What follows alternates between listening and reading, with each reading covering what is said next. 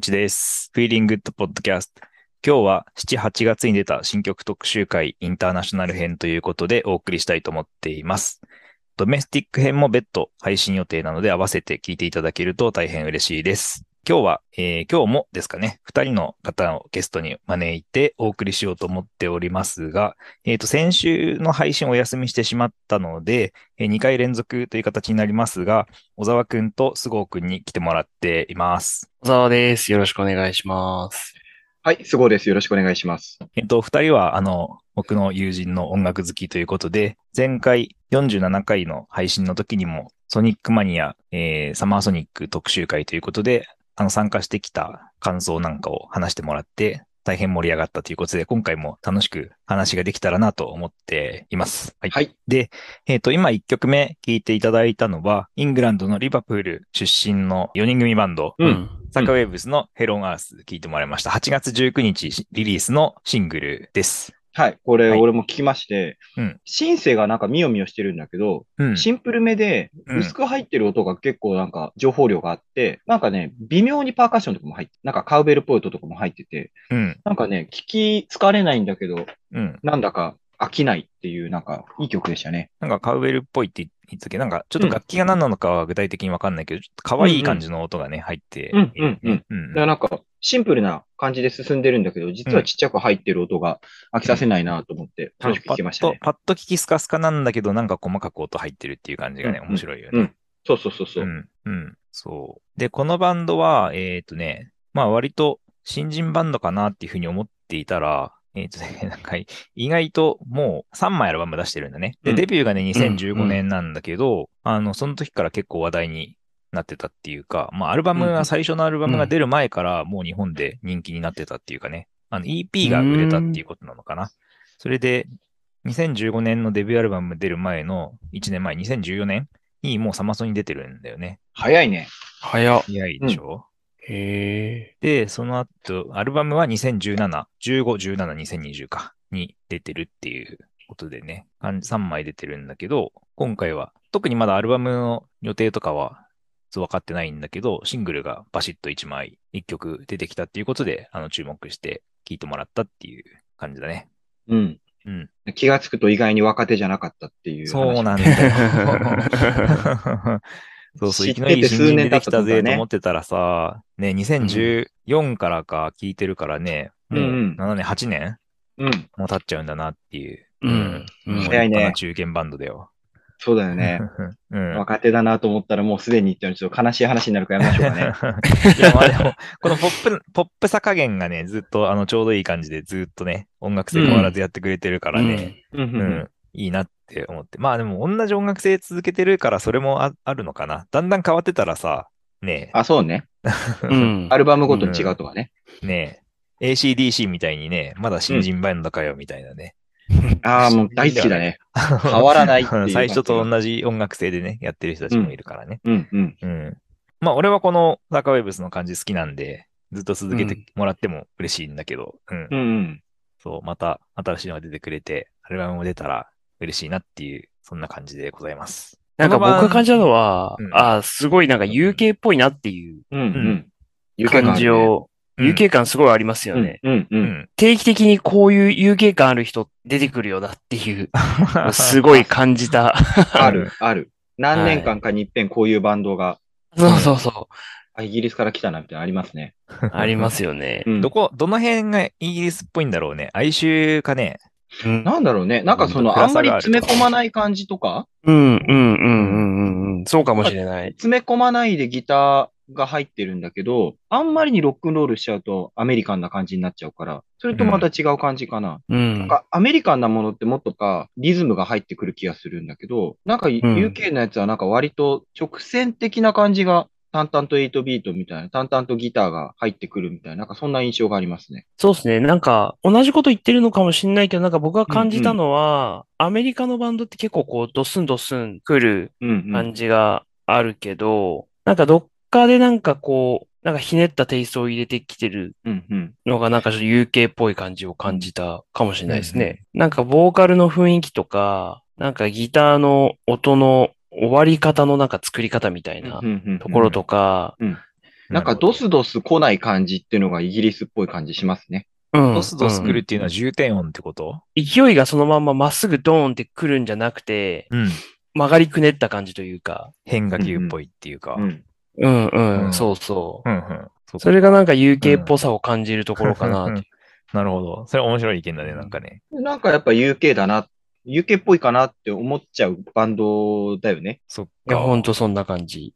じゃあ、二人にとってザ・ UK って言ったらどんなバンドを想像するわけいや、オアシスとかオアシスの変化球オアシスは、いやなんかそれ、俺ロックンロールスターって曲がとても好きなんだけど、うん。あれもやっぱシンプルになんかまっすぐロックン、えっ、と、ロックンロールではないよね。なんかまっすぐな8ビート感があって、うん。でもなんか耳に残るなとか、ロなんかックンロールではない。ロックンロールスターなのにね、 どういうこと、ねえどういうことなんだ表現が難しい よね。でもな、単語的にはロックンロールってなってるんだけどさ、うんあんまりロックンロールしないじゃないオアシスって。あブルース感があんまりないってことああー、なるほどね。あそういうことかもしれない。ううんうんんうんうんだからなんかまっすぐな印象なんじゃないかな。っうん。なるほど。なるほど。てなるとね、うんなんかパッと、パッと聞きやっぱオアシスオアシス。かな。でもなんかジミー・ヘンドリックスではない じゃない。まあ、オアシスと地味編を比べるっていうのはなんか難しい。ギター、ギターで比べる。ああ、ごめんごめん。全あまあそうだね。いや全然違うんだけど、 うなんかその、ちょっと8ビートっぽいシンプルなアメリカンロックって言われちゃうと、UK のまっすぐ、なんだろう、ギターをダウンピッキングでザーって弾いてる感じとか、うんちょっとかき鳴らしてる感じっていうのとまたちょっと違うんだよね。うん。なんか印象が、なんか UK ロックの方が、あのーうんまっすぐ進んでいく感じ。うん。なるほど。なんか、すごいこう、ちょっと、なんていうのかな。メタファー的な表現になっちゃうかもしれないですけど、なんか僕の印象だと、なんか UK ロックって、その、全部表に出してない感じ。全部出さないで、一枚なんかその、こう幕を被ったところでなんかかっこよさを演出してる感じがあっうて、ん。うん。アメリカンのロックとか、やっぱりもっとなんか、こうヒーロー感というか、うん。あ、ヒーロー感ね。バーンってこう、全部見せてる感じ。うん、うん明けっぴろげに。明けっぴろげに。うんそう。でも、UK は、なんかその自分たちが出したいかっこよさみたいなのを、うん。そのまんま絶対なんか直接的に表現しないというか、うん。なんかちょっと一枚隠したり、なんか他のテイストをうん。こうちょっとこう被ってみたり、ななんるほどかそれで表現してる感じがあるかもしれないです ね。なるほど。カサビアンもね、デビューアルバムはね、なんかマスクかぶってたしね。なんか、でもなんか直接的に出さない感じっていうのはなんかうん。わかるな。うん。アメリカンだともっとどっかんどっかんやりたいことが出てきちゃう感じだけど。ああ、なるほどね。うんこれが俺だ、見てくれ、みたいのがアメリカ。あそうそうそうあ、あ、そうそうそうそう。ヒーヒーロー感ある感じね。う。うんん。まあ、イギリスの方が伝統的になよっとした感じっていうのはね、あるよね。う。うんんう。ん。思い詰めちゃってなよっるとしてる僕みたいな。うん。もうちょっと叙情的、詩的な感じなのかな。 うんうん。まあ、そう、そうですね。。ううんん。バーブしかり、レディオヘッドしかり、うんううん。ん。うん。そんな感じはあるね。なんだっけあのさ、サーフィン USA、ビーチボーイズ。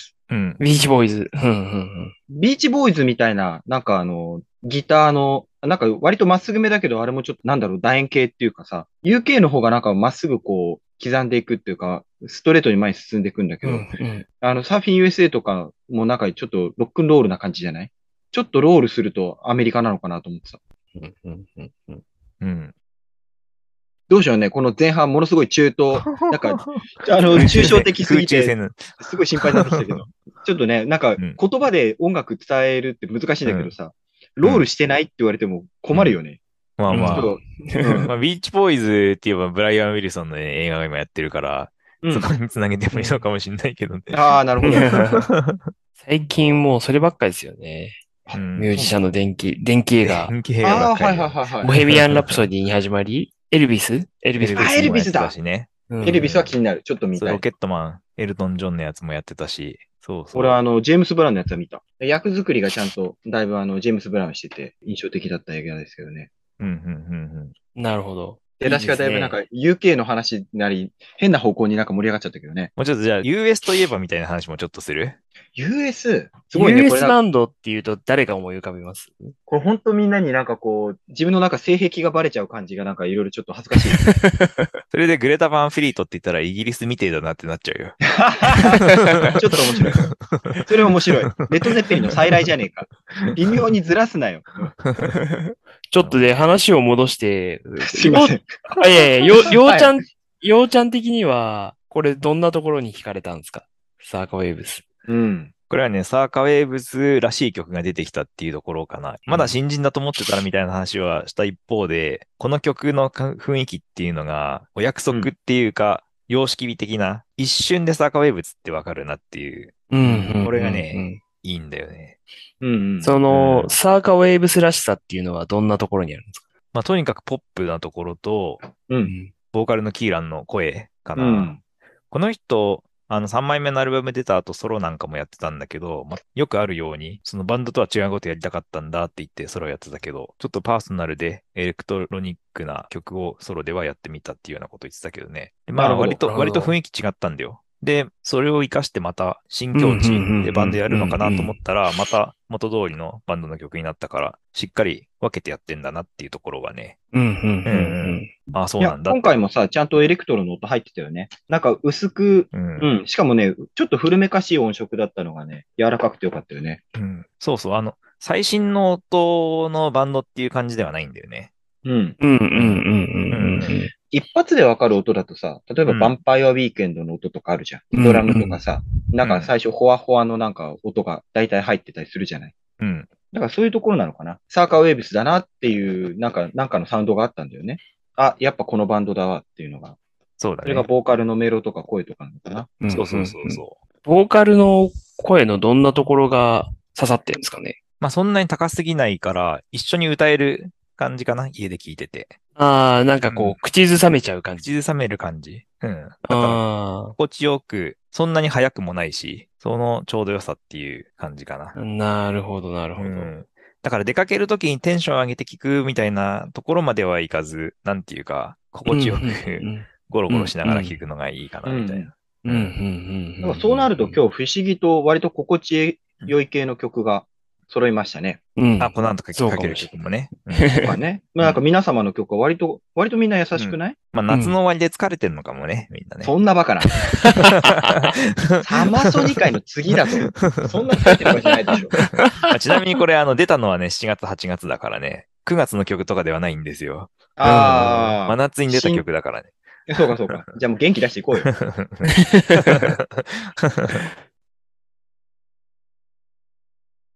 あのー今回このポッドキャストに呼ばれて、じゃあ俺も新曲探さなきゃと思って、新曲にリーチしようと思ったんです。いろいろ探して。うん。うん、全然もう見つかんなくて。そんなことないでしょ。新曲バンバン出てるじゃん。なんかね、新曲まとめみたいなサイトがあったら便利かなと思って、それでチェックしたいわって言って教えてもらったやつが、うん結構ドメジャーなところで、俺が好きなパンクとかメロコア系が全然ない。うん、なくて調べようと思って、うん。あのー若い頃に、なんだろう、あの、シカゴにいたよみたいな、パンクロックが好きな先輩に、どこで情報入手してるんですかねって言ったら、うんアップルミュージックのインディーのところだよって言われて、ううんん、うん。あ、じゃあそれで見てみようかな。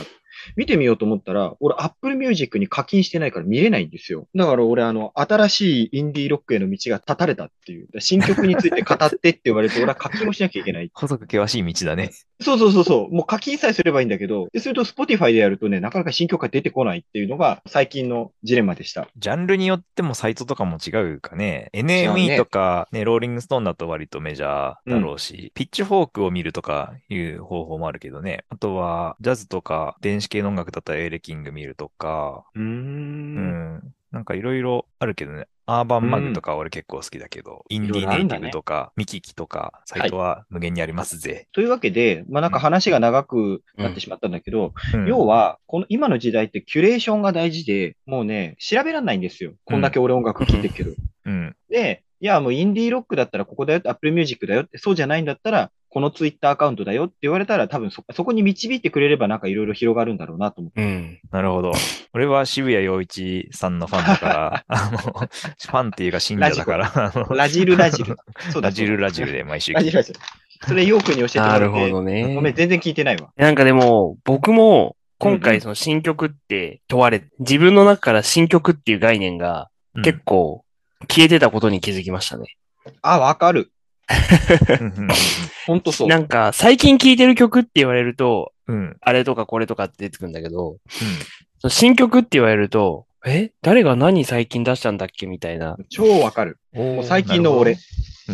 そうで、うんうんえそのサブスクで Spotify とか、まあ Apple Music とかで、いろんな音楽にリーチできるようになったじゃないですか。うん それこそその国とか知名度問わず。で、そうすると、なんかそっちを掘っていくことの楽しさうんうん。が出てきちゃって、まあ、それはあるね、確かにね。そう。で、新曲を追うより結構そっちの重み付けの方が自分にとってこう、大きくなっていることに。ああ、なるほど。新曲こんなの出ましたぜって与えられるよりも自分で掘り進んでいく方が面白いもんね。うんうんやっぱりねと。か、え、あ、こんな国にこんなアーティストいるんだとか、うん。ああ、それはね。そう、うんそれ、絶対今の楽しみだね。そう、それの楽しさが結構、なんていうのかな、新曲という概念を忘れさせてたっていう。はいはないるほはい。ど。またちょっと微妙に話ずれるんですけど、うん今小沢さんが言ったみたいに、なんかその自分が好きなところの音楽が年代と国を関係なく見つかっちゃうって、それ昔の CD 屋さんとかじゃないですか。当時はこの人が好きだからこういうのこういうのもありだよみたいなやつを片っ端から買っちゃうってなると、そこに棚が近かったからつい買っちゃったみたいなのがある。で、たまたま平置きされてたから買っちゃったみたいなのがあって、あ、これ気がついたらだいぶ昔のやつだっていうのがよく昔は起こっていた。で、今だと Spotify みたいなところで好きなものとかが好きな棚の近くに置いてくれるから、なんとなくリンク付けされて、なんかそっちの方向にどんどん詳しくなっちゃう。みたいな話かなと思って。うん、ううんう。ん。そんな感じ小沢さん。そうですね。そんな感じだと思います。で、それうんがサブスクでめちゃくちゃアクセスしやすくなっているうんうし、その CD 買うよりも気軽にできちゃいうんうんうんますよね。うんうんうんまあ、お金がまずかからないしね。そう。で、でかいかつ、うんあの、僕、あの、Spotify の、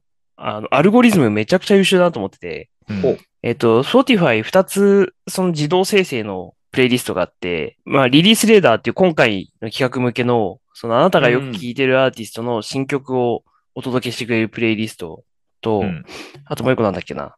あなたが好きそうで、今まであなたが聴いていないお曲ー集めましたっていういいね。プレイリストがあるんですよ。ほうほうほう。ディスカバーウィークリーディってスカバーウィークいリうー、おーっていう、えーっと、プレイリストが自動生成されるんですけど、うんうんうんえーっと、今までの僕の視聴履歴とか、えっと僕のお気に入り入れた曲の傾向をえっと AI が学習して、毎週自動生成で僕が好きそうな曲をピックアップしてくすれるんですごねいな。そう。で、これの精度がめちゃくちゃやばくて、で、これ聞いてると、お、いいじゃんって思って見てみると、うん今月の視聴者数がなんか500人とか、そういうアーティストも出会えたりとかして、 これ相当人によって違うの出てくるからね。そう。うん、500人のが出てくるっていうことは結構マニアックな聞き方してるっていうこと か。そうですごいね。ね一番僕ビビったのが、今月の視聴者数が5人っていう。やば それがリリースレーダーに出てくる誰の そう。ディスカバ人ー、生だって、えーディスカバーウィークリディー。スカバーウィークリーに出てくるの。そう。それなんえか視聴者履歴を見たい。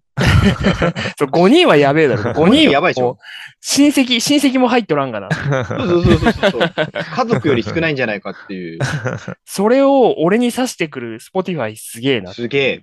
確それかに初 すげえ初。耳のバンドだったの。初耳のバウンドですね。そのバンドの曲をいっぱい聴いてたから出てきたとかじゃ全然ないんだね。あ、でも、えっと、なんかタイアップ曲で、そのタイアップしてる人の曲は一回聴いてたうーん。とか、そんな感じだったかな。そっか、それで来るんだね。これビビりましたね。で、それ以来かなり信頼度高い。確かに5はない。5はすごい。 5 5はすごいっすよね5。はすごい。い。 YouTube だともっと売れてるのがたくさん出てくる。あ、そう、YouTube は多分そうでしょうね。Spotify はもうそこの音楽リコメンドにもう特化してるから、いや、すごいな。すごいっすよ。で も Spotify のアルゴリズム超優秀。今日、それだけは忘れないわ。 早い、早あごめんい。ごめん。それ以外全部忘れる。あそうそうそう。いやじゃあまあ1曲目はそんなところで、次に、はいあの、菅生くんから渾身の一曲をあの紹介してもらいたいと思うんですが、お願いします。はい。アリシア・キーズのステイ。えっと、アリシア・キーズのステイでした。あのですね、これあの、EV みたいな、うん。うん。電気自動車的なやつね。を、ちょっとあの、想像してほしいんですけど、もうこの収録が決まってから2週間俺はアリシア・キーズを聴き続けたんですけど、アリシア・キーズ、ちょっと溜めて入ってくるんですよ。このなんかステイの曲とかも。をちょっとなんかこう歌うの恥ずかしいんですけど、このササビっぽいところのステイ、ステイみたいなとこあるじゃないですか。うん。あれ、溜めて入ってくるんですけど、うん。溜めてくるんだけど、このステイのところで、だいぶ前のめりになるんですね。うん。なんか溜めるのにグッて進むんですけど、なんかこの曲聴いていただくと、こうすごいさらっと流れてる感じ。なんかその思い出してほしいんですけど、黒人のゴスペルの人とかの波というか、ドライブ感って、なんかラグビーボールみたいにゴンっていきなり予想できない伸び方をするというか、すごいパワフルな感じのあのリズムで伸びていく。アリシア・キーズ、すごい滑らかにドライブするんですよ。最初絶対溜めるのに。うん。みたいなところが、あ、これ EV みたいだな。すごい滑らかに、ちょっと遅れて入ってくるのに、すごいスルって伸びていくぞ。だからな んか、なるほど。なんなんか溜めるんですようん。ちゃんと溜めてるのに、すごい伸びる。結果的になんかこう、あれすごい前に引っ張られていくなっていうのがなんか、ナチュラルな中にグルーブがあって、あ、アリシア・キーズ、新曲久しぶり聞きましたけど、あ、ちゃんとなんか前のアルバムとか今までのアリシア・キーズと変わってないなっていうところが、ちょっと安心しましたね。なるほどねうん。加速がスムーズみたいな、そういう話かな。そうそうそう そうそう。合ってます合ってますなんかもっと古めかしい、なんかこう、ゴスペルの人とかだと、もっとあの、パワフルに歌って、思いっきりものすごい叫,、うん叫んじゃうみたいなところがあるんですけど、アリチャキーうんズそういうところはなくて、綺麗なんですよね。ずっとスムースなんで。 うん。確かに、そのスムースな感じはものすごい、そのアルバム通してずっとスムースですよね。俺も全部聞きました。うん。えっと、そのアルバムって言ってるのは、この8月に出たキーズ2のことかなあそうだね。うん。そうですね。う。うんあの、12なん月、か去年の12月に出たキーズの、なんか再編集版っていうか、ねうんうんうんデラックス版みたいな感じで、そこに新曲が2曲入ってたっていう感じだよね。うんうんあとリミックスと。そうだね。うん。で今回、あのー新曲、なんかアリシア・キーズを持ってきたのはですね、アリシア・キーズ大好きになったのが、アンプラグドっていうアルバムで、うん。このアンプラグドっていうシリーズが、リシアキー MTV ズアンプラグドのシリーズってことね。シリーズがそう一です連のね、リリそうーでスす、そうね。です、そううです。んそうです、そうです。まあ、好きな人だったら絶対知ってるニルバーナのアンプラグドとか、あとは、あのーエリック・クラプトンとか、うん。なんかその、MTV の番組で、うんで、基本的にアコースティック編成でやりますよ。で、なんかこう、アンプラグドなんだろうね。まあ、繋がないみたいな感じの、うん。彼出てるんだろうね。うんうん。基本、アコースティックな編成でうん。バンドを見せるっていうシリーズなんだけれども、アリシア・キーズで一番いいのがこのアンプラグドなので、うんぜひ皆さん聴いていただきたい。 2005年のアルバムかな。 2005年でうんす。。これ2005年の MTV アンプラグドに出て、で、そのまま10月にアルバムがリリースされたっていうやつなんですけど、うんもう、ドラマーはもう全員聞いた方がいい。もうめちゃくちゃすごい。うんもうなんか、アリシア・キーズのちょっと遅れて入るんだけど、スムースにドライブしていく感じが、相当グルービーなんですよ。うん。なんでですけど、あの、もう単純にドラマがめちゃくちゃうまくて、1曲目が、なんかそのアカペラの曲なんで、2曲目からがもうすごいんですけど、もう出だしから何やってるかわかんない。ちょっと聞き取れない。頑張って聞いても、そのなんか黒人ゴスプレドラマのところにもうやべえのが出てきたと。もううんなんかメインの人いるのに、よくよくバックトラック聞くと全然わかんない。何、何叩いてるかわかんない。でも、うんなんかさりげなくて、メロディーに合ったドラムを叩いてるから、目立たないんですよ。うん。歌とかバックのピアノとかのメロディーと、に沿ってなんかドラムを叩いてるから、ドラムにメロディーがあって、変に目立たない。だからなんかヘビーメタルみたいな感じで2バス踏むとかでは全然ないんだけど、うん。なのにグルーブしてて、メロディーにも沿ってるから、さらっと聴けちゃうんだけど、よくよく自分で譜面書こうかなとか、ちょっとこれどうやってやってるんだろうと思って、真似しようと思ったら、全然叩けないみたいな。そんななんかその歌を大事にするゴスペルみたいなところとかで、でもバックのミュージシャンが超上手でしたみたいな、そんなドラムのすごいのが入ってます。えーその叩けないっていうのはどの辺が、そのコピーが難しいのそのリズムが不思議なの、それとも速いとか、そ速いわけではなさそうだね。聞いた感じ。早いわけではない。単純に手と足との組み合わせが、そうきたかっていう複雑なの。複雑ですね。どうやったらこの音が出るかがちょっとわかんないっていうぐらいの、なんか不思議な組み合わせで、この時に変なかとこで左手打ってるぞとか、足が変な裏で入ってるぞみたいなのがなんとなく伝わってくるけど、うん。でもなんかメロディーに沿ってドラムが進んでいくから、違和感がないから、なんか聴けちゃう。うん。もう解読が難しいみたいな。なんかそんな。だから癖とかではなく、それあえてやってるってことだよね、きっとね。そうそうそうそう。ううんん。な今、るなんかちらっと聞いてみたんですけど、やっぱりその、ボーカルがこう伸びてるところでドラムがドゥドゥって入ってたりとか、でもそれがなんか、こう、邪魔してなくて、はい。すごくいい感じで演出できてるなって感じたんですけど、なんかやっぱそういうところも、そういうとこです、そういうとこです。ううんん。基本歌は邪魔しない感じですね。そういう、その、なんていうのかな、その、ボーカルとドラムの関係性って、テクニックでどうにかなるもんなんですかそうですね。うまいのベクトルがいろいろあるんですけど、うん、うん。なんて言ったらいいんですかね。絵で言ったら、デッサン力って、なんかそれこそ、あの、専門学校出て、基礎をカチカチにやると、デッサン力上がるんですけど、この構図はなかったとか、この色の組み合わせはなかったっていうのが、あの、才能であったりとか、その人のうん。キャラクターになってくるんですね。で、このアリシア・キーズの、なんかそのメロディーを、そのまんまきちんとドラマーが理解をして、メロディーを作ってるんですよ。だからそのドラムの一個一個の音の配置が絵における色の配色っていうか、うんあ、ここ、ここ、で、ここで金物入れてくるんだとか、ちょっとその、ぜひこれもうみんな終わったら、この、俺、新曲紹介したけど、このアンプラグドの2曲目がほん、2曲目、3曲目めちゃくちゃいいから、聴いてほしいんだけど、カルマ俺のとハートバハートバーンがやばいんだよ。ーン。うん。ハートバーンで盛り上がっている平のビートのところとかが、しハイハット、なんかリズム刻むパートとかが、右で打ってなくて左で打ってる変な瞬間とかがあって、でもそれがメロに合ってるから、普通だったらこれ、右手から奏でるんじゃないでしょうかみたいなところが、左手で入ってる。で、左手で入ってると、普通の右利きの人だと、え、この発想なかったかも。あ、でも黒人ドラマー超うまくて、あ、ここで欲しかったから左手で打っただけ。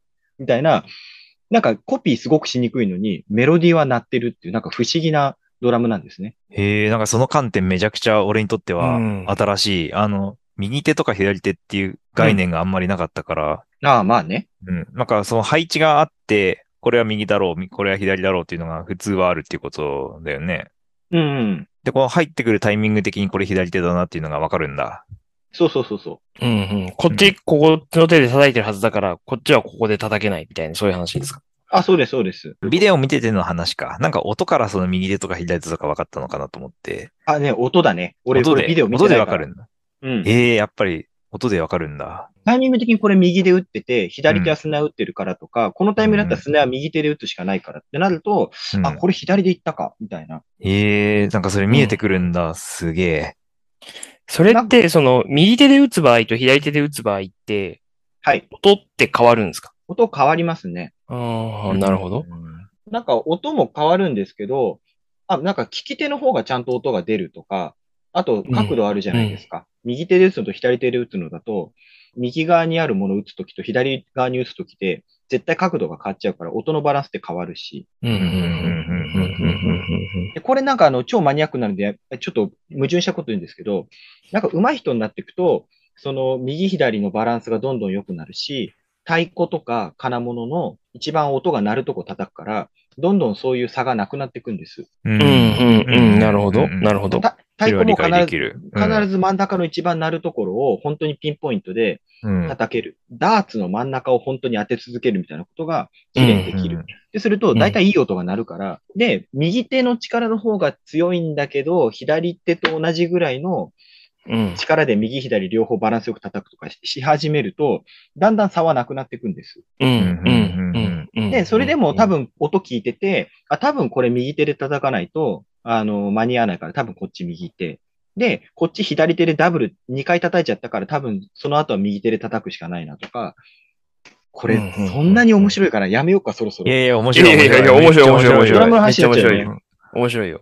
でうん、で、なんかその、右左右左っていう、なんかその歩いてたら、右手出したら、あ、違う、右足出したら次左手が、うん左足が出うるんうんでうんそれうとん、それとは逆の手が動いていくじゃないですか。うんうんうんうんうん。みたい。な、なんとなくみんなが想像できるところと、黒人ドラマって違う動きをするんですよ。うんうんうんうん。なんでたまにス好きキップ、スキップ挟んできたりとかするわあ、けそでうすね。そうそうそうそうそう。あ、でも、でもその感じ、その感じ。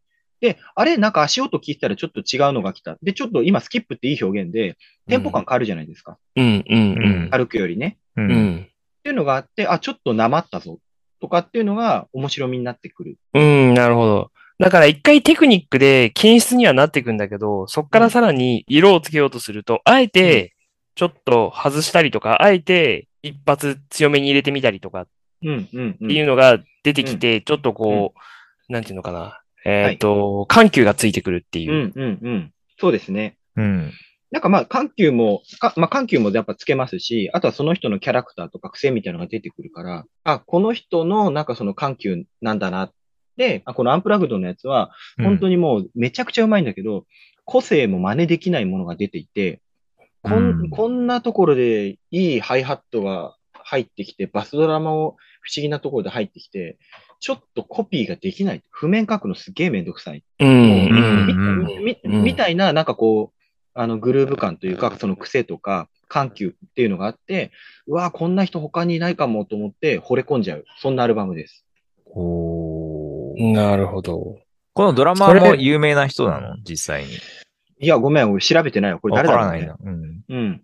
うんうん。なんか、これなんか微妙にここでなんかその、みんなとなんかその、なんだろう、うん、感覚がずれちゃうんだけど、うん。その、ドラムって、その素敵なリズムがあって、うん。好きになっちゃったら、それを真似たい、好きになる。で、おしまいなん、あで、それで自分で練習したくなって、うん。で、そこに、え、じゃあアリシア・キーズの歌詞ってどうなのって言われたら、歌詞わかんないの。うん。俺は、そのリズムの世界に生きてるから、あの、言語がないのよ。う。うんん。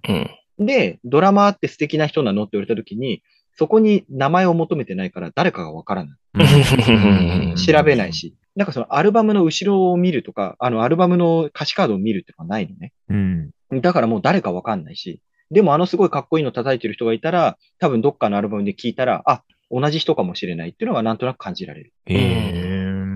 じゃあ、まあ、声と変わらないんだ。そうだね。あ、うんこの人の声好きみたいな、それと一緒かも。うん。面白いね。リズム楽器だとそっちの方向行っちゃうね。うん。ううんん。うん。うん。はい。なんで今回はこのアンプラグドがもう喋りたくてしょうがなくて、アリシャ・キーズを選んだっていう。不純な動機そっで。ちから行っちゃったね。不純な動機で。たただもう、好きなやつを紹介したかったっていう、ただそれだけで。うんうんでもなんか、最初やっぱそのステイとか、あともう一個何だっけトリリオン。うん。うん。新曲だよって うん聞。いてみて、なんか、やっぱステイにしたいなと思ったのが、アリシア・キーズのその EV って言ったけど、えギアがすごい滑らかに、ちょっとゆっくりめにいつも入るんだけど、気がついたらぬるって前寄りに上がっていく感じが、ステイがやっぱ強かったかな。トリリオンじゃなかった。まあトリリオンもいい曲なんだけど、ステイのこのぬるって上がってく感じが、あ、アリシア・キーズのリズムだなで、うんそんなに声張るとかがなるんじゃないんだけど、綺麗に、でも、なんかこのドライブ感がある。これ、これはやっぱりアリシア・キーズならではなスムースさがあっていいな、EV だなと思って聞いてたので、というわけで今回ちょっと EV 紹介しました。 なるほど、なるほど。なるほど。まあ結構最後の方まで聞きどころあるっていうか、あの、なんか3分40秒ぐらいの曲なのかなだけど、う2分ん。50秒ぐらいから最後ピアノになるじゃん。このピアノのなんかちょっと物寂しい感じもうん、俺は結構好きかな。うん、うん、うん。ううんん。 1サビ終わってからね、なんかあの、なんだろう、ポワポワポワの音が入ってくるんだよね。そう、シンセの音も、ああれもなんかちょっと、うん。なんかあの、うるさくなくて、で、古めかしい感じもあって、うん。なんか世界観がね、優しくていいよね。なんか結構僕はアルバム通して聞いたときに、うんうん。なんかこのアルバムはセットリスト考えるの楽しそうだな。おー ほうほうほうほうほうほなんかいろんなセットリストの組み方がう。うんうん。ライブでできそう、はいはい面は白い。い、うん面白いそうだな考えるのがあってうんうん感じましたね。あうの、んもうぜひ、あの、アンプラグド聞くとその考え全部ぶっ壊れますからね。おおなるほど。これ、なんかそのアンプラグド2005年なんだけど、超いいんだけど、なんかね、レコーディング版ってね、おとなしくなっちゃうの。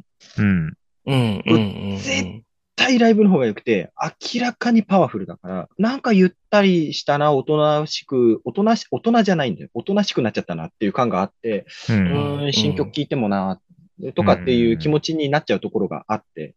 で、結構なんかその、アリシャキーズの、あの、うん本当にすごいいい部分が多分ライブで、ライブでもやっぱ美しいのに、EV みたいなドライブもしてって、で、それが、うんあの、バックが生になると、ちょっとやっぱね、テンポ感が全体的に上がります。うんで、アンプラグドちょっと早い。。うんう。ん。で、なんかハートバーンとかも、オリジナル版よりもちょっと早くて、それがやっぱりね、ほんと興奮するススピード感とグループなので、うちょっとそっちの方が真の姿なので、ぜひそっちを見ていただきたい。なるほど。なるほど。なるほど、なるほど。とかんでね、ちょっとあの、新曲じゃないところに熱がめっちゃ入りそう なのを、一応なんか一応そうならないように、あの、ステイめっちゃ聞いてきました。うん、これ、アンプラグドって、うんその、生一発なのよ。だから、み、おーみんなね、みんなっていうか、この、やりたがる人があんまいないんだって。うん、うん、うん。で、アンプラグドでしくじっちゃうとやばいから、でもレコーディングはすごいいろいろごまかしが効くけど、うん。っていうのがあって、アンプラグドやりたい人がいなくて、久しぶりにアリシア・キーズがね、復活させたんだよね、確か。あ、そうなのかなそう。うん。で、確かそのアンプラグドのアルバムを買うときに、なんかその裏話的なやつとかうん。をなんかその調べて、で、そういやなんかアンプラグドなかなかなかったんだけど、アリシア・キーズがちょっとやりたいぞって言って、うんあの、出てきたよ。で、出てきてみたらもうめちゃくちゃいいテイクだったから、もうす、うんもうアリシアやっぱすげえぜ。うんなるほど。うん、うん、うんうん。うん、うん。ああ、みたまいあ、なそんな MTV アンプラグドは、に1989年から99年までは、あの、もうレギュラー的にやられてたけど、うん。 2000年から2009年までは、なんかあんまり盛んじゃなかったっていうよううんうんうなんことらしいうんうね。んだから、そんなうん、うんうんその中で、2005年にやったっていうことだね。そうだね。うん、うんうんううんんうんこれ、その、ごめんなさい。僕、そのアンプラグドがよく分かってないんですけど、はい。今で言うところの YouTube のあの、ああ、うんファーストテイク。ファーストテイク、そう、ファーストテイクみたいなもんなんですかあ、でも、あの、その感じの雰囲気に近いと思いますね。なんか、ファーストテイクも、俺、なんか好きなバンドがネクライトーキーっていうバンドなんですけど、ネクライトーキーのボーカルの人と、カナブーンのボーカルの人が出た時は、本当に一発テイクだったらしくて、あの、歌詞間違えるし、歌詞飛んだ瞬間とかあって、そのまんまでした。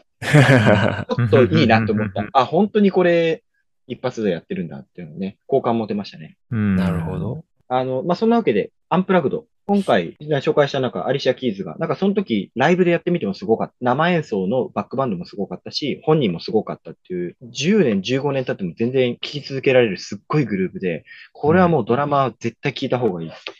で、大体理解できない。もう本当にわかんない。なのに、そんなになんか目立つドラムとか、変なテクニカルなバンドみたいに、わー、わかりやすくすごいやってる、みたいなことが、あの、ないんですよ。うん。淡々とメロディーに沿ったすごくかっこいいことをやってるので、気がついたらすごかったっていう、そんな感じ。ままあでもなんかそういうこう、なんていうのかな、設計されずに生まれた、なんか珠玉の瞬間って色褪せないし、うん。デザインされたものよりやっぱりなんか違った素晴らしさがあるのは多分間違いないですよね。うん。うん。上手い人たちが集まったからといってベストメンバーじゃないんだけど、うんちょうど組み合わせが良くて、息があった。で、息があって楽しくなっちゃったから、ちょっと冒険したらそれがもっと良かったみたいな。うん。仲いい話がずれるけど、クリーム、あの、エリック・クラプトンとかジンジャー・ベイカーのバンドなんだけど、仲が悪すぎて、みんな自分の音しか聞かないっていう人たちだったんだけど、うん全員が全員すごい方向に攻めたらものすごい三角形ができたみたいな、なんかそういうのもあるので、たまたま全員が全員ぶっ込んでみたらものすごいいいものが出来上がるっていうのもあるので、アリシア・キーズのバンドが仲いいかどうかわかんないけど、でもとにかくなんか上手い人たちがそれぞれに試したことがすごいハマって、で、背骨になってるのがそのアリシア・キーズの歌とかリズム、メロディーだったので、そこに沿ってみんなが遊んでるっていう楽しいアルバムなので、ぜひちょっと聴いてみてほしいです。なるほど。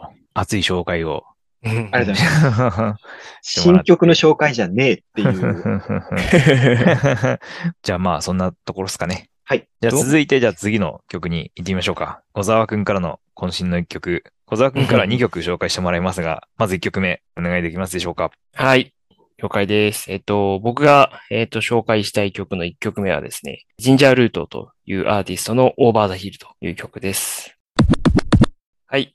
えっと、今聴いていただいたのは、ジンジャールートの、えー新曲、オーバーザヒルという曲でした。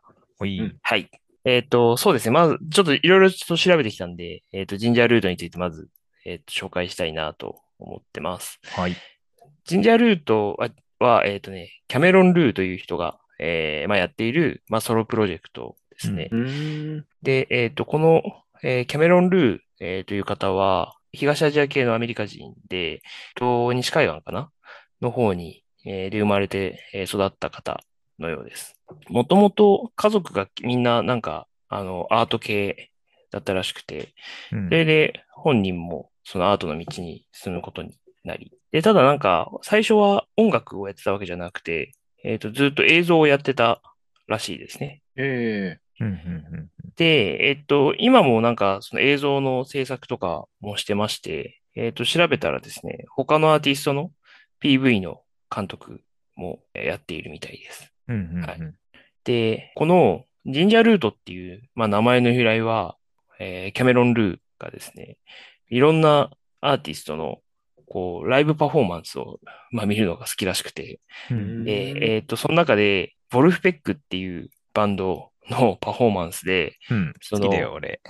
ああー、は いはい、そう、フロントマンのジャックが、なんか、う、う、ジンジャールート って、なんか、 言ったのが本人のツボにはまったらしくて。なんだそれ。なんだそれ。 で、まあ、それを、あーあの、アーティスト名にしたということの。マジで。 うん、うん。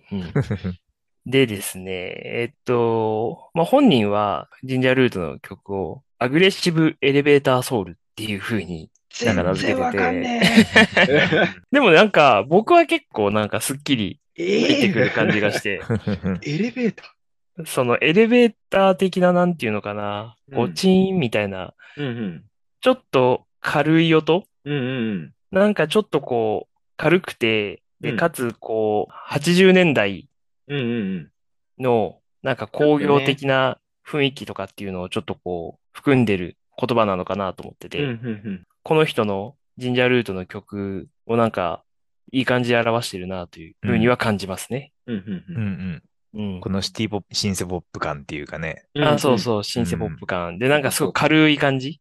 で、本人は、えっと、結構いろんな好きなアーティストのことを言っていて、フェイストっぽい歌詞、うん。で、トロイモアっぽい雰囲気、あと、ブルフペックのグルーヴ感うん。を、なんかその取り込んでるっていう風なことを言ってますね。うーん。なんかそれもなんかすごく、あの、わかる。なんかしっくりくる感じかなと僕は思います。うんうんううんうん。ん。でもなんか全体的にちょっと優しい感じとか、ふわっとしてる感じがあったね。そうですね。なんかこう、ちょっとこう、夢見心地な感感じとう。いうか、うん本人のシティスリッカーっていうアルバムも、なんか1980年代に、架空の日本映画をアメリカで放送するにあたって作成されたサウンドトラックっていうコンセプトで作ったそのアルバムとかもあって、うんうんうんうん。なんかそういうところが、ちょっとこう、タイムスリップした感じうんなうん。のなかんかなとほわ思ほわ感がすごく印象的でしたね。う。うん。ちょいレトロな、あの、ほわほわな感じと、あと、ボーカルのちょっと、あの、すっきりしない感じがね、 なんか、心地よかった。なんかちょっとすっきりしてなくないなんかちょっと、フィルターかかってる感じ。そうですね、そうですね。うん僕は結構、この、その80年代の雰囲気みたいなのが、うん。なんかすごく、その無理なく聴ける感じがして、うんすごいなんか、こう、穏やかに聴けうん。うん。ますね、僕は。うんうんうそん。の辺、そういうところが結構かなり好きですね。うんうん。いや、なんか穏やかだったけど、飽きが来なくて、で、ビートの感じがね、なんかちょっと気持ちウキウキする。なんか、わかりやすく跳ねてるんじゃないですけど、で、ボーカルが派手、派手に盛り上げないみたいなところが、なんか、心地よさを作ってた。うん、うん、うん、うん。だからまあもうそ、それって80年代のシティポップド直球で大好きでずっと聴き続けてきてて、それをオマージュでやってるからっていうことだとお思うんだよね。山下なるほ達どね郎、竹内まりや、ああ、うんティンパンアレイとか、はいはいはいはい。うん荒井由実、うんうんユーミンうん。とうかん、うん、そういうことだと思うけどね。うんうんううんうんんうん YMO とか。うんうんうん、ううんん、うん。だからそれを楽しそうにやってるよね。ミュージックビデオも見ると さ、もうそれ大爆発してるよね。そういねやそうなんですよね。うんなんか、あの、今、ようちゃんが言ってくれたように、うんなんか本人めっちゃ楽しそうなんですよね。うん自分の世界観をもうめちゃくちゃ楽しんで、PV も曲ももう出し切ってる感じが、うん、なんか僕はすごいこう、なんていうのかな、曲からも感じられて、うん。すごい共感をするとい うか、うん。なんかね、結構いいなとポー思いまズ、ポーズ決めたりね、なんか顔、決め顔してみたりとかね、うん面白いんだよね。そうなんかたまちょっにとイラ、ねたまにイラッとするんだけうど。。ん。す。狙ってやってる感じがね そうなんで、うんこうイラッてしたら負けだなって思いながらね、そうそうそうそう。もうね、それ、ちょっと中ハマって ます。ハマってる よね。うん。なんかそれ狙い抜通りけです抜け出せなくなっちゃうんだよね。あまそうそうまたそうそう聞きたいな、また見たいなってなっちゃそううところがね、病みつきなんだよな、うんちょっと囚われちゃうんですよね。そう、なんかこ最の初世、界観に。最初なんかいいけすかないなとか思ってたけど、なんかもう、うんもう虜になっちゃうんだよね。なんか、あの、狙ってダサい感じとか、あんまりにおしゃれじゃない感じをやってるのがなんかすごい分かって、うん。で、なんかそれがなんか心地よい感じだし、ビデオもなんかその、ククールな編集ではないじゃない。ちょっとレトロ、うんレうんまあだからレトロな感じをわざと出してるのが、うんあ、なんかいいな、だらっと見られるっ ていう。服装とかね、ちょっと間違った日本語とか ね。あ、そうそうそうそうそうそうそう。なんで日本語から入ってんだろうなと思って、そ今れ日やっ洋ぱり楽に縛りじゃねえのっていう。まあ、まあそういうことかそ。うそ うそうにパッと見ね、パッと見そう、そう。日と本思った人アーらテちィゃストかんとな洋楽だったっていう。そうそうそうそう。うんうん。そうですね。なんか、やっぱり日本文化すごい好きみたいですよ。ううんなんか、セーラームーンとかもすごい好きらしなくんて。でよ。そっちかい。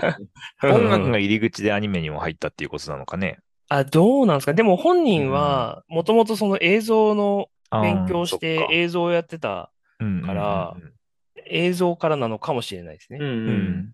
あだとか、らまあ、アニメつながりで言うと、なんか、あの、残酷な天使のテーゼとかもなんか、 うんなんでエヴァンゲリオンいたんだろうね。うん。そう、不思議な感じでカバーしてて、ええ、そうなんだ。うんそう、結構エヴァ好きの方は、あ、これ、し残酷な天使のテーゼの新解釈って いう。新解釈。そうなんだ。そうあこの、この解釈なかったなっていう。う ん。ええカリフォルニアロールが出てきちゃった感じの。あ、そうそうそうこそれう。そう残酷な天使のテーゼのカリフォルニアロールが出てきたロールが出てきちゃって、 これは寿司なのかみたいな。。うんうん入りから生姜味の。そうそうそうそう。なぜっていう感じだよね。うん、サーモンくるまってますみたいな。そう。いいでのもか寿司なのかね、なんかそれもやっぱり、すごいそのジンジャールートの世界観に、こう、染まってて、うんもうね、あの、強制的になんかタイムスリップさせられる感じが、ああ、連れてでかもれちそゃう。れか。も、なんかタイムスリップ感が良かったよね。あの、ミュージックビデオとかもこだわりでもう全部9対8っていう、昔のあの、アスペクト比で。しかも連ドラみたいになってるんだよね。続きもの。あ、そうです、そうで。す。そう、ね続きもの、ストーリーものになってて。同じマー。ネージャーの人がね、いて ね。あそうそうそう そう。で、今回の新しい曲は、なんか、ジンジャールードが失踪したってねそう。だよね。なんか最初からなんかいなくなったっていう感じだもんうね。ん。そう、それをなんか探し続ける。女子アイドルの代わりに出て、なんかヒットしちゃったみたいなところから、自分が売れちゃって失踪したみ、忙しくなって失踪したみたいな、そんな、あそうですそうです、なんか、キミコちゃん、キミコちゃんあ、。そう、キミコちゃん、キミコちゃんキミコちゃん、キミコちゃん。 結構見てんじゃねええかよ。結構見てんじゃもう私やめるって言 ん。って。めちゃくちゃハマってんじゃん。そう。で、あとは、あの、あれですね。えっうと、んロレッタっていう曲が結構、あの、売れたのかな。ロレッタ初めて聞いた一曲そう、目。そうですねん多分、それがうん一番多分、うん有名になったと思うんですけど、それの確か日本語版もあった。日本語版もあった。うん。はい。うん うん。思うので、うん日本語でも聴けます。はい。日本語でも聞けます。なんかね、うんまあ、でも、日本語もね、なんか、いい感じですよ。おお、癖になっちゃう感じ。そう、癖になっちゃう感じはうん。相変わらず出てうんて、うんタイムスリップさせられますね。うん。それも。うん。いや、でもなんかそのタイムスリップ感がすごくわかりやすく出ていて、あとあの頃の録音技術なのか、ボーカルがちょっと薄いんだよね。全般薄いというか。うん。なんだけど、なんかその、実はドラムトラックってはちっちゃい音なんだけど、はっきりした音だったから、なんかちょっとリズムはウキウキ聞こえて、でも他がみんなちょっとボワッとしてるっていうのが、あ、なんかレトロだな。でも今の曲っぽくリズムがしっかりしてるから、ちょっと聞けたなっていうのがあって、なんかいい取り合わせだなと思って聞いてました。そうですね。うんうんなんかその、80年代のすごいこう、キラキラして、こう、迷いのない時代感っていうものをう、ん、うん。すごい、あの、今風、今聞いても古くない感じですごい絶妙にアレンジしてて、うん、うんうん、で、それがその、なんかおしゃれに聞きながら、うん。その、ちょっとこう、いろいろこう、疑問が多い、今のこの時代に、昔のその、こう、みんな同じ価値観を共有できてた、うん、こう、軽やかな時代をちょっとこう、聞いてる間だけタイムスリップさせてくれるうん。っていううん。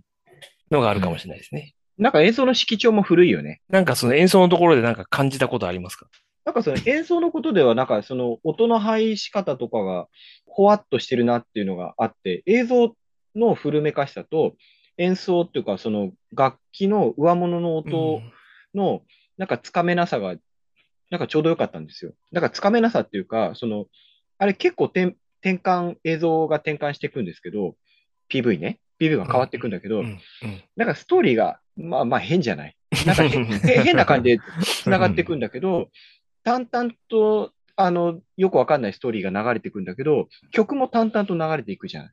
だからその感じはね、よくマッチしてて、あ、こなれるほど、なるほこれ、ど。これ一個で作品だなと思って見てた。で、一緒なるほど、なるほしかもど。いい意味で、結構ちゃんうとん聞けたし、あ、いいなと思った。なんかそういう音の作り方っていうのが、やっぱりその映像から入ってって、うん。音楽を作り出した人だから、うん、うん、そこと多分めちゃくちゃ合うんでしょうね。うん。うん、でしょうね。うん。うんうん。なんか後付けな感じじゃないよね。もう映像もあって、音楽もあってって一緒にあったなっていう感じが。なるほど、なるなほど。だから、なんかその音ですごい映像の世界観をめちゃくちゃよく表現できてるとも言えるんですかね。うん、うん、うん。いや、そうでしょうね。はい。ジンジャールートって今、その知名度的にはどうなんだろうね。音楽好きの人は知ってるっていう感じなのかな。どうなんでしょうね。でも、うんようちゃんは知ってましたよね。もっと俺はね、ラジオで初めて知ったかな。ほう。 TBS ラジオでかかってたのが最初だったような気がする。うん、うん、ううん。うんうんんうん。すごくは全然知らなかった。全く知らない。おうこの界隈は本当に全然聞いてなかったから、いうんこのポッドキャスト呼ばれてよかったと 思った。 なんかやっぱりさ、その、自分の見てる方向とさ、全だって友達も全然違うじゃない。うん。だからなんか、あの、新曲、は8、7、8、9月の新曲とか言われたときに、あの、絶対俺友達に相談したら、おい、ドリームシアター来たぜ、みたいな。うんえー、ドリームシアターっすかみたいな。メガデスとかどうっていう話になっちゃって、全然好きじゃねえ、みたいな。ドリームシアター新曲出したのなんかドリームシアターのアルバムが出るって書いてあったの。そうなんだ。うんで、メガデスは公式ブートレックかなわかんないんだけど、うん。であとはなんかオジー・オズボーンとかね、いろいろなんかあったのよ。で今更オジーかよみたいなのをバンドメンバーと飲みながら話をしてたの。うん。うんで、そっちの方向に行っちゃうから、絶対ジンジャールートとか引っかかんないのよ。聞いてないし。で、聞いてる友達が周りにいないから、絶対知らないっていう。で、そういう意味では、あ、こういう曲に出会えてよかったうんうんうんうん。うんな、感じ。ちなみに、今、Spotify の今月のリスナー数を見たんですけど、はいはいはい。えっと、サーカーウェーブスがう、えっと、170万人ぐらい。うん。うん、で、で、ジンジャールートが100万人。おうすでもちゃんとやっぱみんな聞いてるね。で、えっと、ロイクソップが240万人ぐらい。うんうんすごいなぁ。で、アリシア・キーズがもうダントツの2000万人。すいません。すげえメジャーどころ選んでし ま った。なんか恥ずかしい。しいな。すいません。でもだからそう考えると、まあ、えっと、サーカーウェーブスよりちょいし、マイナーぐらいなうんうんうん感じですかなるねほ。どうんうね。んううんんうんまあ、6割ぐらいのリスナーって感じですかね。うんうんうん。なんかすごい序列が出ちゃってやだね。今の世の中、世知辛いね。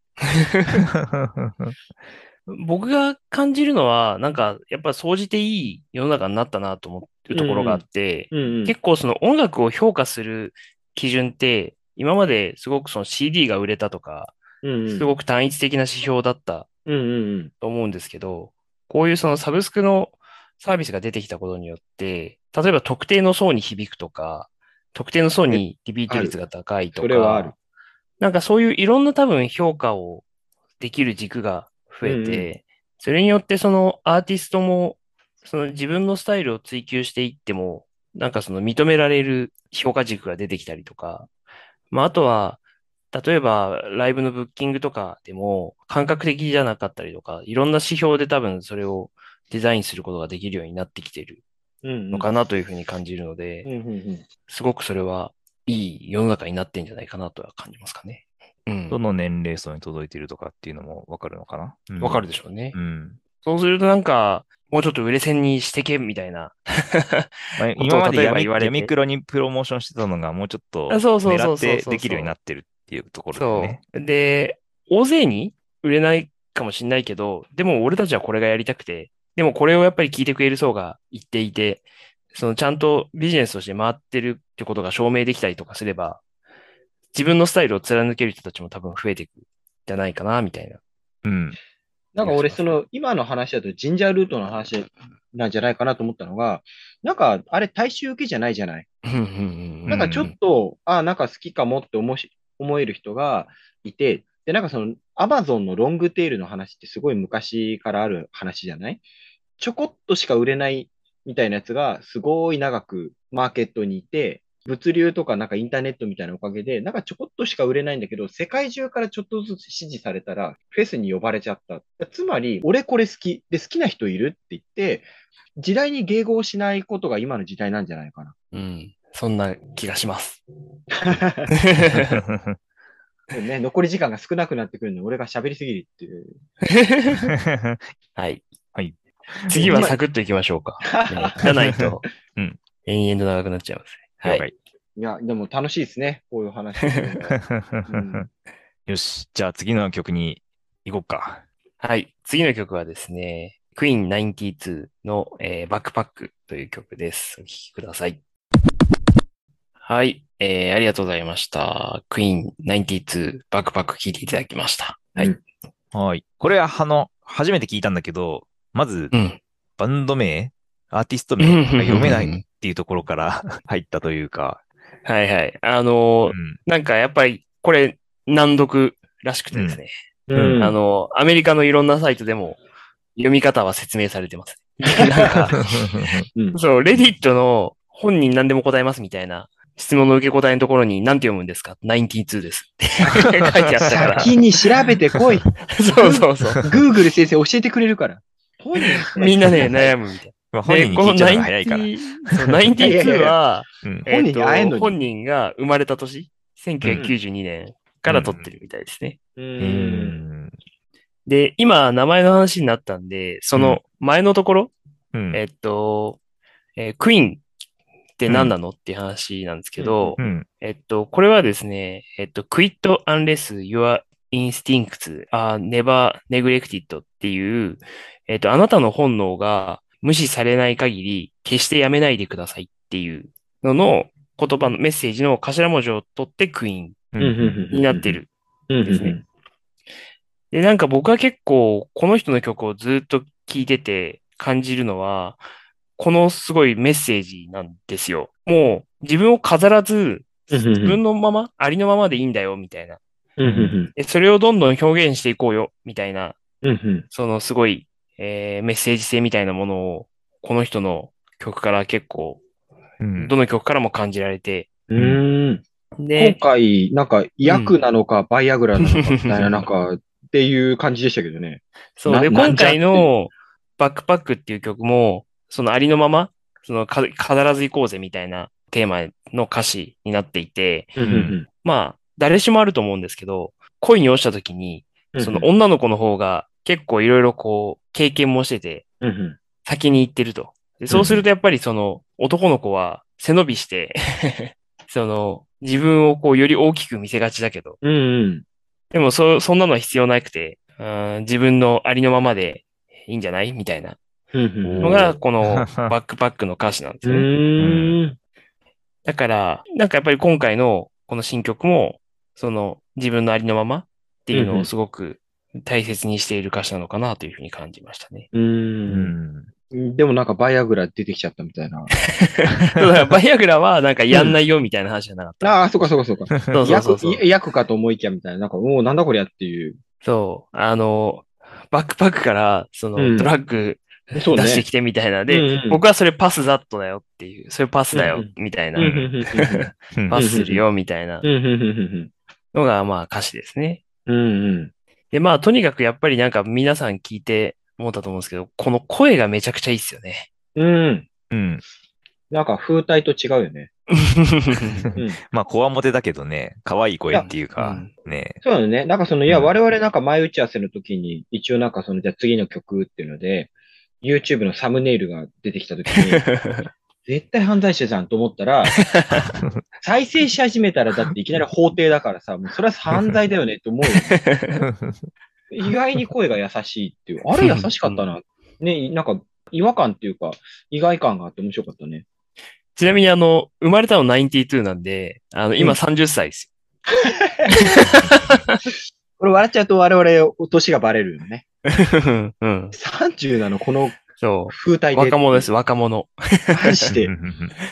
そう、でもなんか、学校に通いながら音楽を、まあ、やっていて、うんうん、めちゃくちゃ頑張って二足のわらじで音楽やってたみたいですね。へえ、で、あとですね、あの、多分トラックメーカーをしているあよかいっていう、えっと、DJ が、プロデューサー兼 DJ がいて、うんで、その人と、まあ、小学校3年生ぐらいの頃からもうずっと親友で一緒に音楽を作っているおーみたいです。うんうんうんうんバックトラックのドラムがちょっとなん、なんか海岸感がある明るさがあって、うん。声はメロウなんだよね。だからなんか風体とだいぶ違う感じの、ちょっとウキウキで、で、うん。声がメロウっていうのがあるなっていうのがなんか、なんか面白い問い合わせだったよね。うんうんうん、そうですね。なんか多分そこのトラックメーカーと、まあだから、もうめちゃくちゃマッチキャがラすもごい分かっいい。てるとかね。うんうんこの人の声と、うんじゃあ世界観同じ感じにしようかなっていうのが。そうう。んそれが多伝わるね分、うん。すごい、えっと、その音楽に影響してんだと思いますうんうね。ん全体のうんいい感じ。そうマッチした感じ。で、なんか、いろいろこう、この人のこう、こと調べてて、うんうなんんか。すごい、あ、やっぱり俺、好きなのだなって思ったのは、ななんか、この人が好きなアーティストのことをこう語ってるんですけど、うまうあ、んその中にかなり僕が好きなアーティストが混ざってたっていう。ほうほうほうほううんまあ、例えばメジャーどころで言うとジャック・ジョンソン。うんううんんうんまあ似てる感じありますよね。あの、優しくこう語りかける感じ。そうだね。あと、すすげえ意外だったのが21パイロッツっていう、 おーおー結構マイナーどころの、そうそう。あれ、マイナーなんだ。そうか。どうなんだろう。僕はなんかちょっとマイナーかなと思ってるんですけど、ほうほうほうほう。が好きらしくて、おへーーそこで、そこで被るのかとう思んって、うんううん。ん。なんかそこが結構意外で嬉しかったですね。やっぱりその僕が好きなアーティストを、その彼も好き。だからうんうん彼の音楽が好きっていうのはなんかすごく、あ、そう、そういうことなんだっていううんうんうんううん。ん。納得感があったっていうのがありますうね。んうんうんうんなんかあの、音数少ないのが聞きやすいのかな。ゆったり聞けるっていうか、なんかドラムも吸ったターン、吸ったターンみたいな。うんうん。まあ、気の抜けたっていうのと違うけど、のんびり聞ける、うんうんうん感じがいいかな。割と俺が紹介した、あの、サーカーウェーブズもそんなに音数が多いバンドではなかったけど、今回の曲。確かにそうかもしれないです。トラックメイキングうんしてりゃ多分いくらでもね、音と複雑にできるけど、うん。少ない音楽で、うんその引き立てるっていうのは結構似てるかもしれないですね。サーカーウェイブスの雰囲気の作り方と。うん。うん。まあ、音数多いやつももちろん好きなんだけど、今っていうか今週弾いて結構気持ちに合ってたっていうか、 ちょちょうどいい選曲でありがとう。うんうんうん。うんうんだから優しくてよかったよね。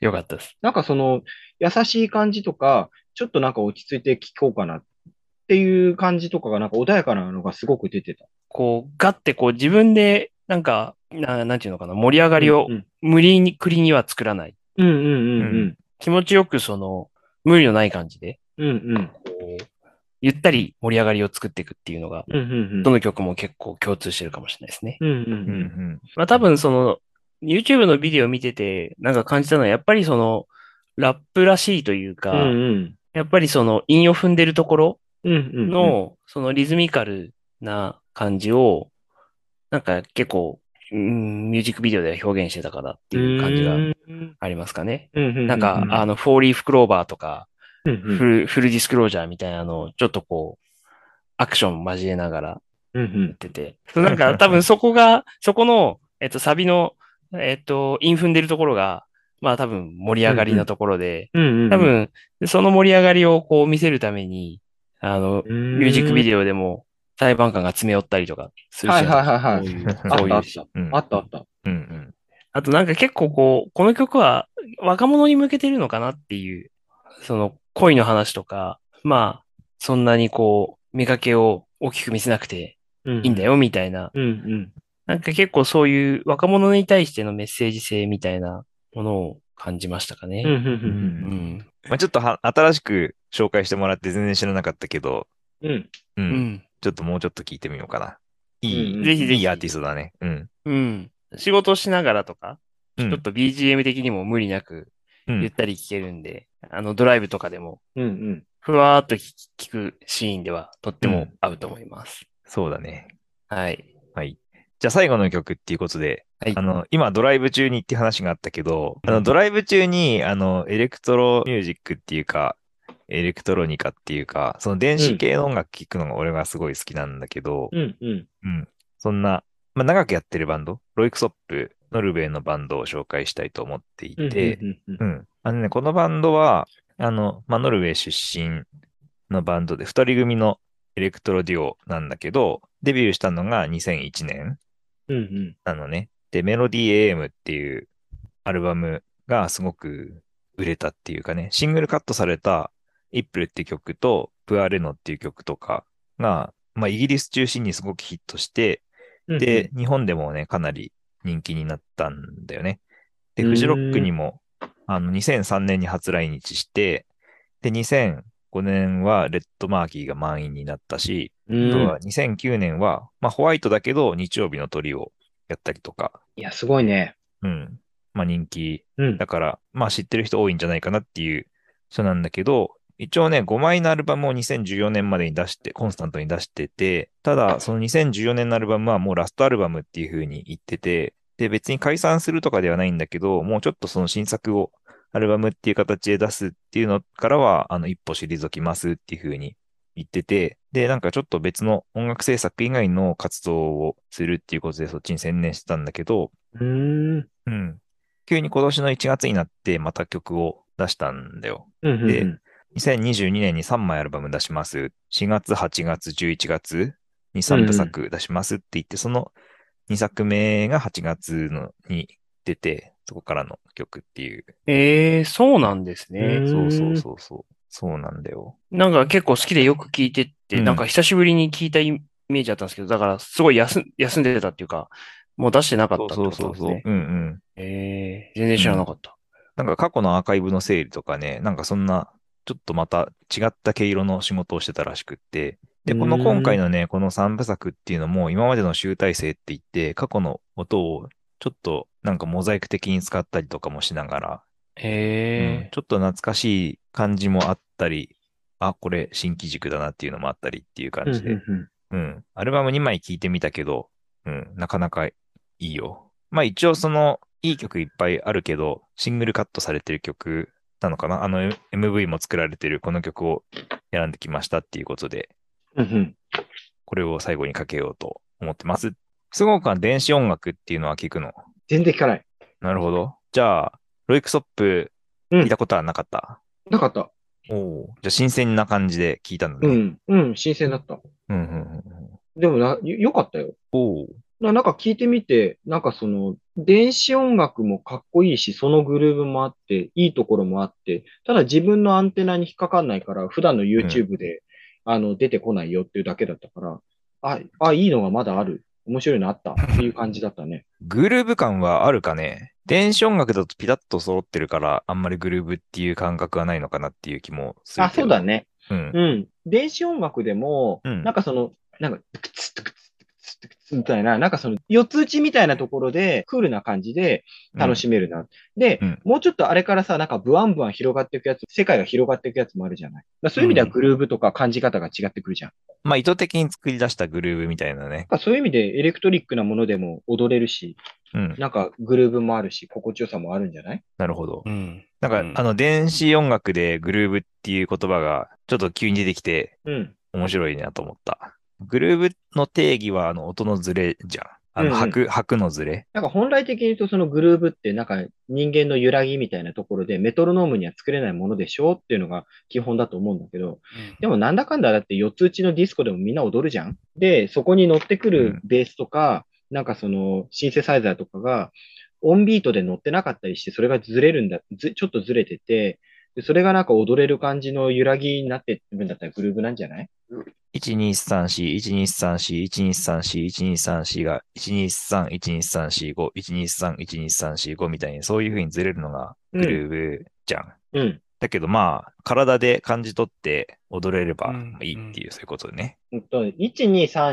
4が、なんかその無限に細かくなっていく感じかな。普通の8ビートを叩いてても、日本人と白人と黒人のビート感って全然違うから、じゃあどこで違うのって言われたら、ものすごい細分化してって、100万分の1ちょっとバスドラがいつもずれてくるのが黒人の良さだよね。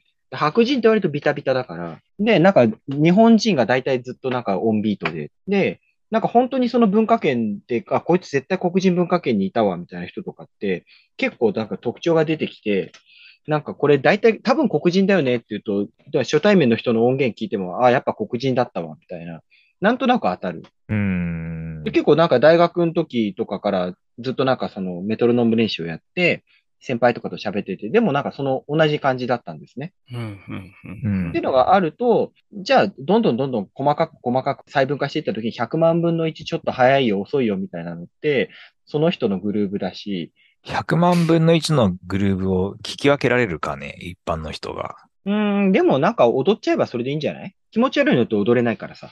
うん。うんうんなるほど。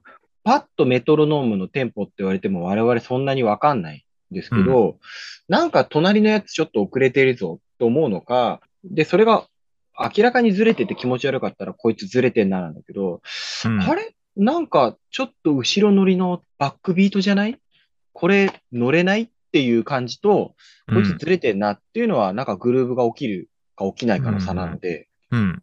うん。で、それが、なんかその、エレクトリックの世界でも、普通の人力のドラムでもそうだけど、うん。まず基本のビート感とかテンポ感があって、そっうん。から気持ちよくずれているっていうのが、グルーブだなっていうところなので、うん。うん。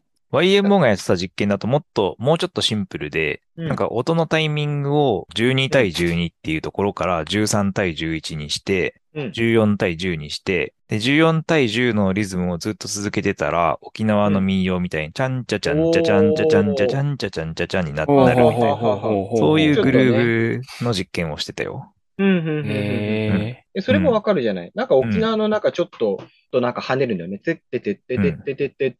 であの感じ、てってってってってってって。ーなんかそのう、んもうちょっとなんか軽やかになっていくと、ジャズのツッツッツッツッツッツッツッツッみたいになっていくあとーほうか、ほうほうほう。なんかその、オンビートじゃないところで、なんか人うが、ん。なんか、あ、気持ちいいかもとか、あ、ちょっとこれ伸びていくんじゃないか。ジャズのツッツクツッツクツッツクみたいなとか、ツッツクツッツクツッみたいなとかって、うんなんかその、普通の8ビートじゃないし、機械であれ再現するとダサいんだよね。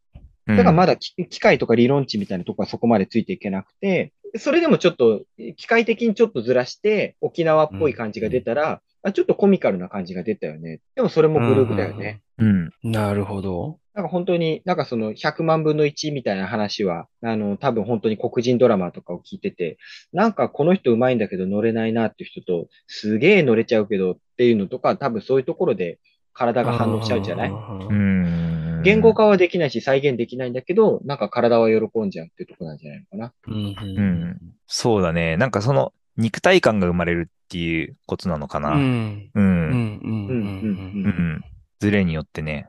で、じゃあそれが8ビートとかでも、キャラクターって8ビート簡単なやつだったら出ないのって言ったら簡単なものほど出るし、100メートル走を走っててもみんななんかフォームが違うしみたいな、そんな感じ。で、YMO の話じゃないけど、そもそもグルーブを分かってる人が、ここずらすと気持ちいいんだよっていうのがグルーブを生むんじゃないうん。なるほどうん。それって、音楽やってる人からすると意図的に作れるんですかあ、なんかどっちもだと思うんですけど、なんかその、まあなんかもちろんなんか感覚でみんなやってるとかで、機械だと説明できないんだけど、すげえいいグルーブ作っちゃう人っていうのが大体多分ミュージシャンだと思うんです。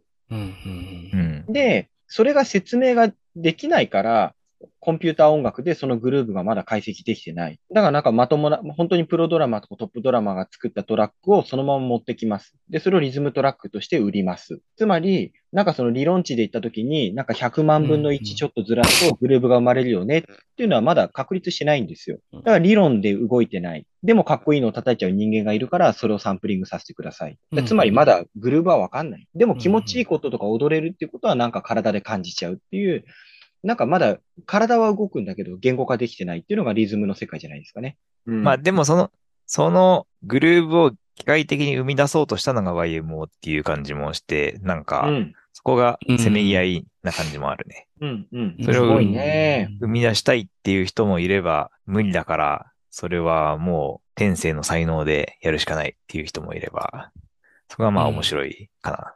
いろんなアプローチがあるって意味で。俺なんかドラムの話みたいなリズムの話封印した方がいいな。ちょっとなんか話しすぎますね。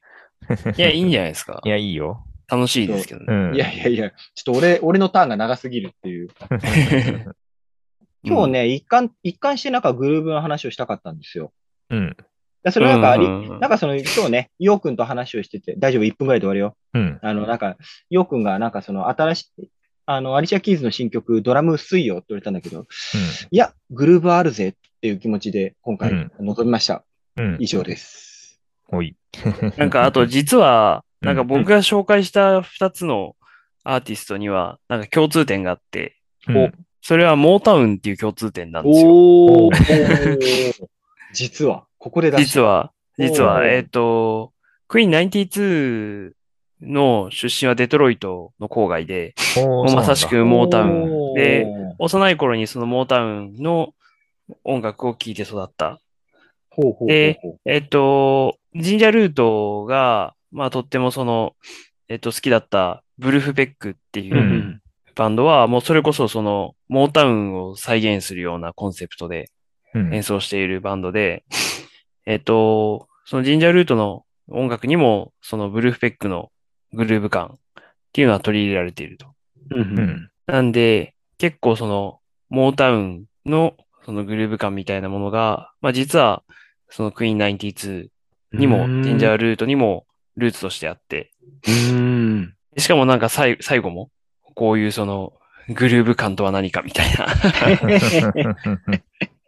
話になり、なんか妙はいはいはなつながりを感じまし確かに。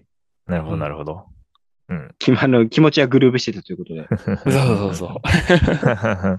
じゃあまあそんな感じで、うん。 いい曲たくさん出てますが、は3人で選んだこの渾身の5曲お届けしましたっていうことで、い。 はい。来週はじゅんくんが国内のおすすめアーティスト、おすすめの新曲を紹介してくれますんで、そちらも楽しみにお待ちくださいっていうことで、いいね。いいですね。終わりたいと思います。よいちでした。小沢でした。都合でした。